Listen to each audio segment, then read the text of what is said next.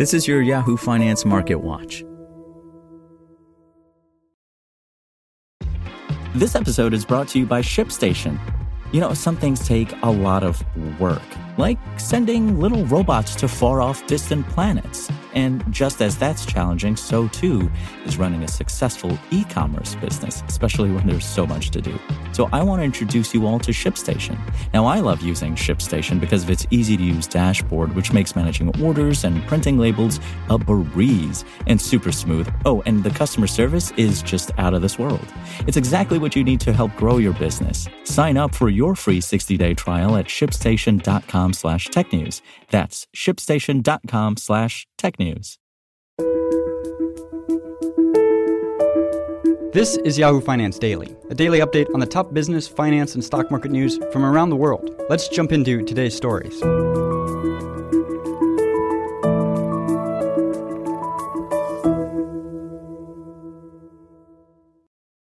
Stocks extended gains on Tuesday with equities steadying following concerns over the path forward for monetary policy. The S&P 500 advanced to end within striking distance of a record high. The Dow also added to gains a day after the 30 stock index jumped by the most since March. The Nasdaq reached a record intraday and closing high. Cryptocurrency prices were broadly lower as concerns over tighter regulatory actions from China continued to weigh and tokens from Bitcoin to the meme based Dogecoin added to recent losses. Bitcoin prices fell below $30,000 and erased year to date gains at their intraday lows. Tuesday's session saw traders turn back toward tech stocks, with reopening stocks in the travel industries, including airlines and cruise lines, slumping after the Federal Reserve's increased inflation outlook raised concerns that higher prices would ultimately weigh on the economic recovery.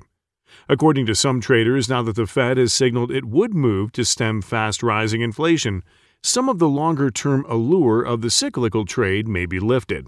I think the question is going to be here is we were priced very dovishly going into the Fed. We appear to now be priced quite hawkishly. Clearly, the right outcome is somewhere in the middle. Stuart Kaiser, UBS head of equity derivatives research, told Yahoo Finance. So, will energy benefit from a rebalancing of those expectations? Potentially, I think right now, though, what we're seeing is people are readjusting their expectations. A little bit less excited about those quote unquote reflation sectors, and maybe focus a little more on tech at the moment. Others offered a similar view. One of the things we've been watching very closely is which way inflationary pressure would tip some of the growth stocks. Ann Berry, Wheelhouse Chief Investment Officer told Yahoo Finance on Monday.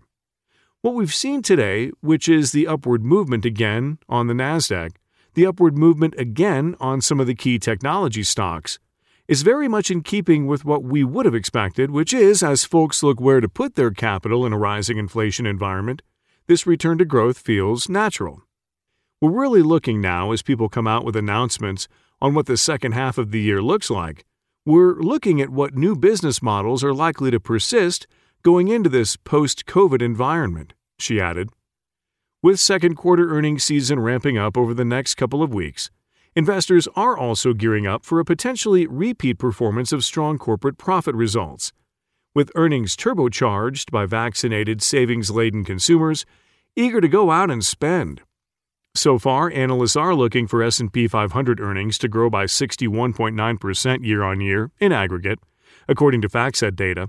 An estimate UBS's Kaiser said may still be need to be revised higher. I continue to believe that earnings are going to outperform. Expectations are getting better and better managed. But if you look at the blowout first quarter we had, I think there's enough momentum to continue that, which are going to make stocks an interesting investment throughout the year. Mitch Roschelle, Macro Trends Advisor LLC founding partner, told Yahoo Finance. There likely will be a correction somewhere during the year, because there always is. But right now, going into earnings season, I see tailwinds and not headwinds. For more live coverage of business, finance, and stock market news, please visit yahoofinance.com. We'll be back tomorrow morning with your daily update. So until then, thanks for listening.